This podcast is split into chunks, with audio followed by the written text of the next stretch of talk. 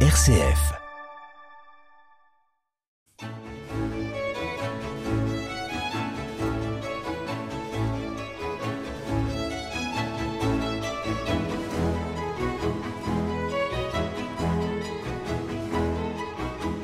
Voici l'échappée belle en musique avec nous aujourd'hui Jean-Paul Hugonnet. Bonjour Jean-Paul. Bonjour Bruno, bonjour à toutes et à tous. Et vous venez avec une sélection de nouveautés discographiques pour ce lundi. Oui, j'ai fait mon choix parmi tous les disques que nous recevons et donc euh, je vous propose un, un choix assez divers par euh, aussi bien par les compositeurs que par les styles des musiques et par l'instrumentation, car nous allons écouter des instruments fort différents, euh, violon, violoncelle et piano, trompette, clarinette, basson et autres bois. Mais euh, commençons tout de suite par du violon. Du et violon. Et, Jean-Sébastien Bach. Et Jean-Sébastien Bach, du, du, très beau violon, du très beau violon qui est celui de la violoniste suisse Rachel Colli, euh, qui joue d'ailleurs sur un Stradivarius de 1732, donc un très bel instrument mmh. a priori, et, et, qui nous offre donc ces partitas pour violon seul de Jean-Sébastien Bach. Ces trois partitas qui sont composées donc par Bach en 1720, c'est la belle époque de Köthen, quand Bach euh, a une période très féconde, de, de création très, fréquent, très féconde, pardon, où il a composé entre autres les suites pour violoncelle, euh, des suites françaises, les concertos brandebourgeois et, et d'autres. C'est aussi malheureusement l'année la, de la mort de sa première épouse. Mais ça n'a pas empêché qu'il reste très fécond dans sa, dans sa composition. Donc ces partitas, en fait, ce sont des suites de danse, des suites de danse euh, baroques, bien entendu, comme les suites pour violoncelle d'ailleurs. Et là, donc, euh, cette Rachel Colli, qui est une grande violoniste suisse, elle, elle nous propose un enregistrement particulièrement lumineux, avec un violon très très clair, très précis. Et je vous propose d'écouter tout de suite de la partita numéro 3, qui est, qui est la plus joyeuse peut-être, la plus, la plus lumineuse, la plus paisible. C'est une véritable ode à la vie que cette partita numéro 3. Et bien voici trois extraits avec euh, le prélude, et puis ensuite une danse qui est la gavotte en rondeau et la gigue finale.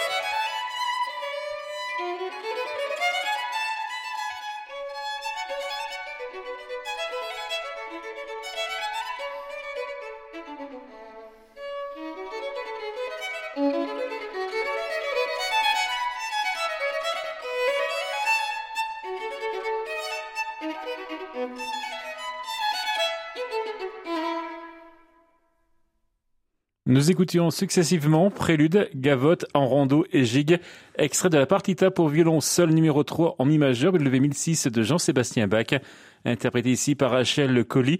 L'enregistrement vient de sortir chez Indécence.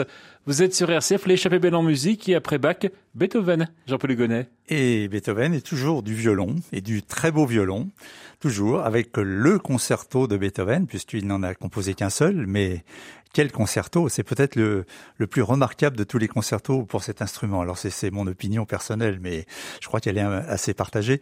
Et je vous propose tout de suite d'en écouter le, deuxième mouvement, le, le, très ample, tendre et sublime larghetto, où le chant du violon s'élève à travers les aigus vers la plus haute spiritualité. C'est la violoniste bulgare Lia Petrova qui nous offre cette interprétation sur un Bergonzi de 1735, un bel instrument historique aussi, et laquelle prend, tout son temps pour chanter la sublime phrase conçue par Beethoven, qu'elle déploie comme une véritable prière qui s'élève vers le ciel. Écoutons-la.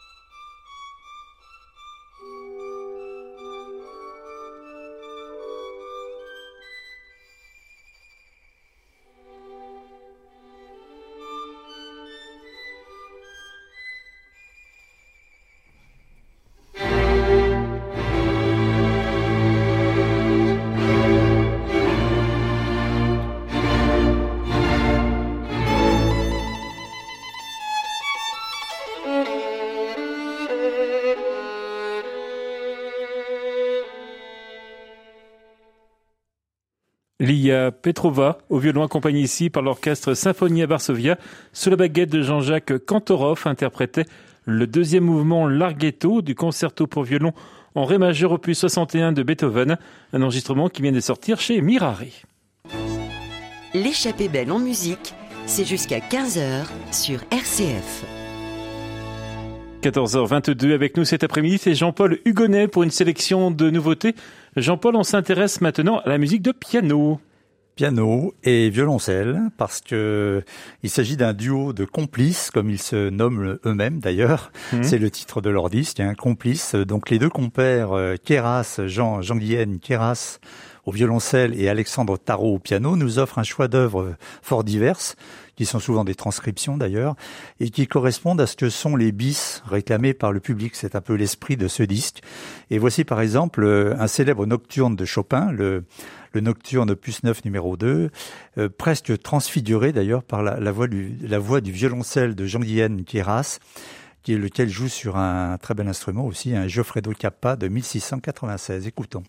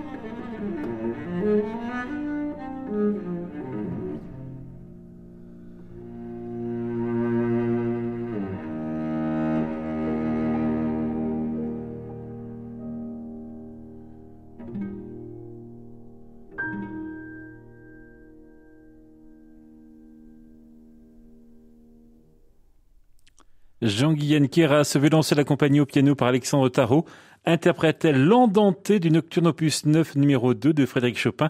C'est extrait d'un enregistrement qui s'appelle Complice, sorti chez Harmonia Mundi. Et Jean-Paul nous restons avec le même enregistrement. Oui, oui, tout à fait. C'est curieux d'ailleurs d'écouter ce Nocturne au violoncelle et au piano parce qu'on retrouve presque le, climat de la sonate, la sonate unique hein, de Chopin pour violoncelle et piano. Alors nous poursuivons avec euh, ben, le plaisir d'écouter une fois de plus la, la, très célèbre mélodie du cygne de Saint-Saëns, évidemment, mais qui n'en reste pas moins très belle et très noble, extraite de son célèbre et facétieux Carnaval des animaux, fantaisie zoologique, disait-il, dont il avait, dont Saint-Saëns avait interdit formellement qu'elle fût jouée de son vivant, parce qu'évidemment il tenait à sa respectabilité de, de compositeur installé, établi, euh, bourgeois et, et, sérieux. Et donc, euh, mais à l'exception du cygne, précisément, c'était le, le seul morceau qu'il avait autorisé à jouer de son vivant. Donc écoutons-le.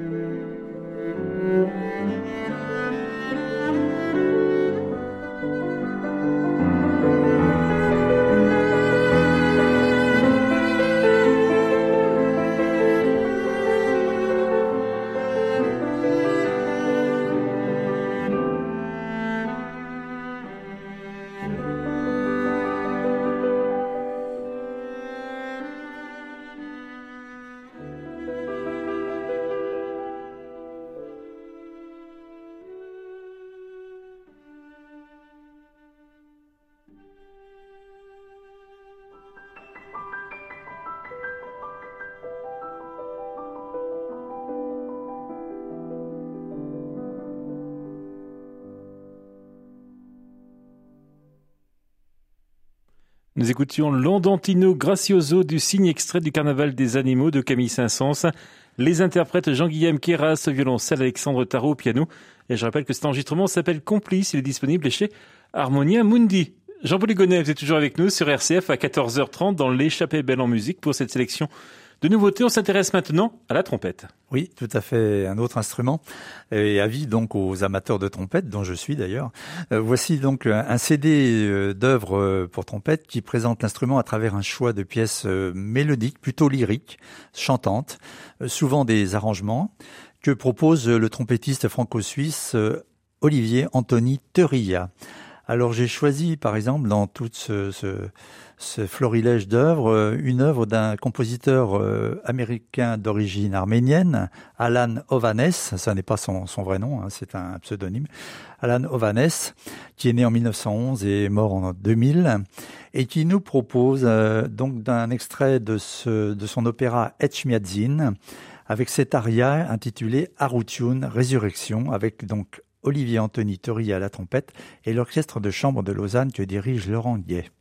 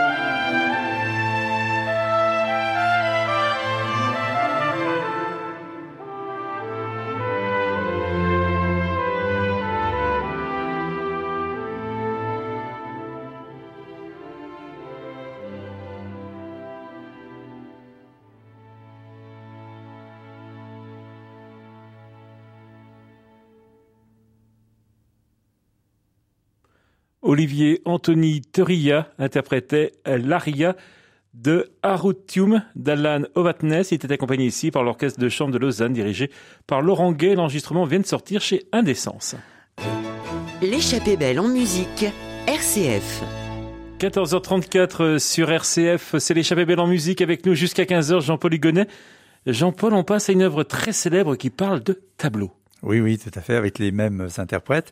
Euh, d'ailleurs, ce disque euh, est intitulé Quiet City, euh, qu'on peut traduire par ville calme ou cité tranquille. Enfin bon. Et donc l'idée, c'est de ce trompettiste, c'est de nous offrir des des pièces qui soient lyriques, chantantes, calmes et paisibles. Donc nous poursuivons avec Moussorski et Moussorski Ravel les deux, parce que les fameux tableaux d'une exposition ont été composés par euh, Moussorski pour piano au départ. C'est une œuvre qu'il a composée en 1874 suite à la, à la mort d'un ami très cher qui était peintre et dont, dont les œuvres ont été exposées. Et chaque tableau exposé a suscité chez, a inspiré à Moussorski une, un tableau musical. Voilà. Euh, donc euh, ça a été très brillamment orchestré par Ravel en 1922 et je vous propose d'écouter le Il Vecchio Castello, le vieux château, où Ravel euh, fait chanter donc le, le saxophone alto, mais là il est remplacé par le bugle, qui est un instrument en cuivre euh, d'un peu de ressemblant de loin à une trompette, mais qui est un cuivre au timbre, plus sombre et plus rond que la trompette elle-même. Donc euh, c'est une expérience intéressante, sinon concluante, parce que je me permets tout de même personnellement de, préférer l'original de, Maurice Ravel au saxophone alto.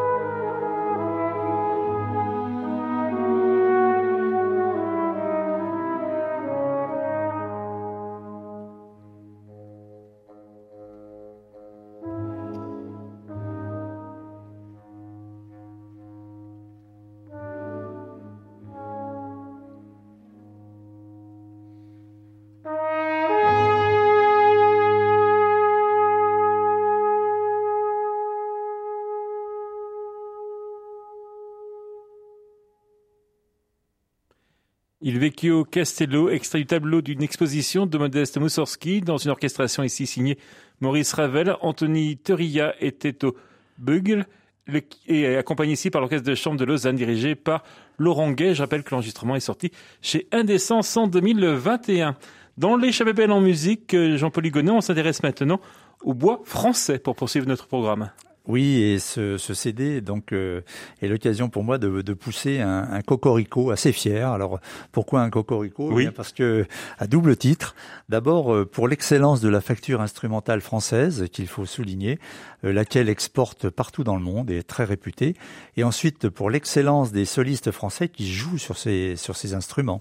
Alors ce, disque nous offre euh, un choix d'œuvres justement euh, de compositeurs français qui ont écrit pour euh, les différents bois, alors que ce soit flûte, hautbois, clarinette, basson, corps et quintette avant qui associe tous ces instruments. Donc la, la, première œuvre que je vous propose d'écouter est un solo de concours pour clarinette et piano qui, ont été, qui a été conçu donc pour le, le Conservatoire de Paris. Euh, le concours du conservatoire par André Messager. Alors André Messager est un, un élève de Forêt et de Saint-Saëns qui est plutôt connu comme euh, compositeur d'opérette. Oui. Euh, on connaît Véronique, par exemple. Et donc, ce, il, a, il, a, écrit ce, ce, concours pour clarinette et piano en 1899. C'est une œuvre en trois mouvements. Euh, trois mouvements qui sont donc Allegro non troppo, Andante et Allegro vivo et qui s'enchaînent et qui font alterner une extrême avec une extrême virtuosité et tout le lyrisme voulu, euh, parfois la gravité, le tout dans un climat d'improvisation où le clarinettiste donc soliste de l'orchestre de Paris Philippe Béraud brille euh, magnifiquement en explorant tous les registres de cet instrument de l'extrême grave à l'extrême aigu.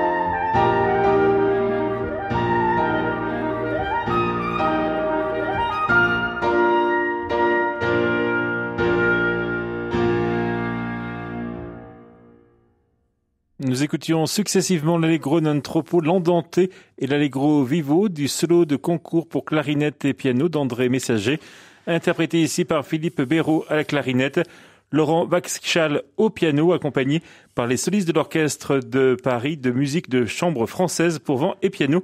Et l'enregistrement est sorti chez Indécence. Jean-Paul Hugonnet, on poursuit avec euh, ce très bel enregistrement. Avec euh, les mêmes instruments, alors qui, qui s'associent volontiers d'ailleurs depuis le la deuxième moitié du 19e siècle. Flûte, hautbois, clarinette et basson s'associent avec le corps pour former le, quintet avant classique, et puis avec le piano, donc un sextoire. Et là, je vous propose d'écouter une œuvre de Vincent Dindy. Alors Vincent Dindy est un contemporain de, Messager, il était élève de César Franck et il s'est intéressé aussi aux œuvres de la période baroque comme euh, la musique de Monteverdi, de Jean-Sébastien Bach, de Gluck, de Rameau. Et il a composé une suite en ré majeur dans le style ancien dont il a transcrit en 1918 deux mouvements pour quintet avant, justement, flûte au bois, clarinette, corps et basson, et piano, dont euh, cette sarabande aux harmonies raffinées qui rappelle un petit peu le style du XVIIIe siècle.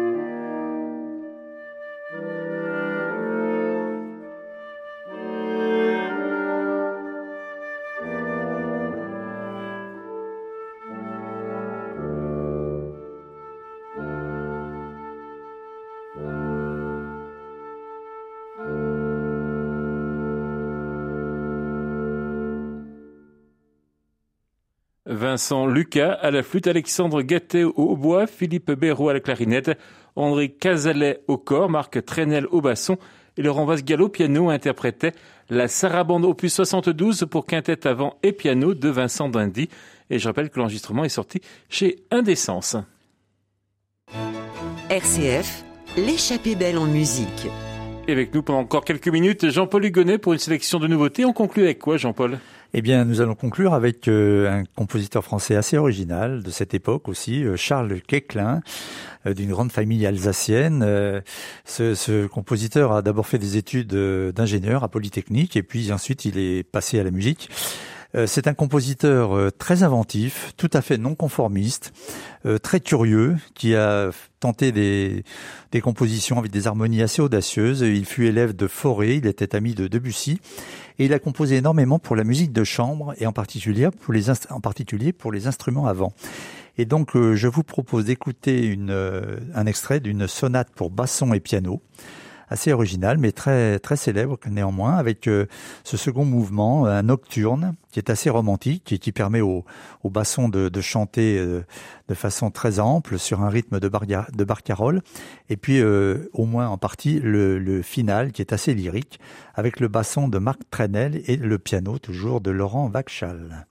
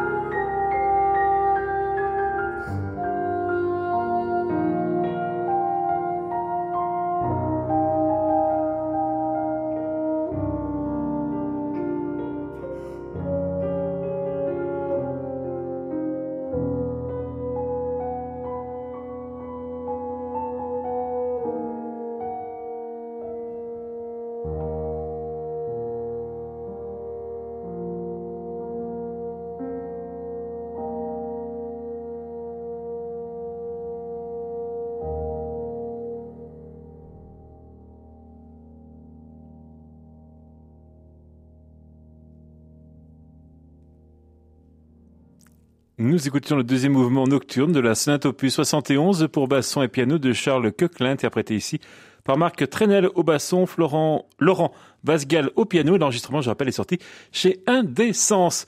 Jean-Paul Gonnet, merci d'être venu dans l'échappée belle en musique. Et à bientôt, je pense, pour la, la, toute dernière émission de la saison. Et en attendant, vous pouvez retrouver les références des musiques présentées cet après-midi sur Internet. Rendez-vous sur rcf.fr. Merci à Thomas Jagu pour la réalisation technique. Dans un instant, vous pourrez découvrir le premier volet de notre halte spirituelle. Nous parlons cette semaine de la joie.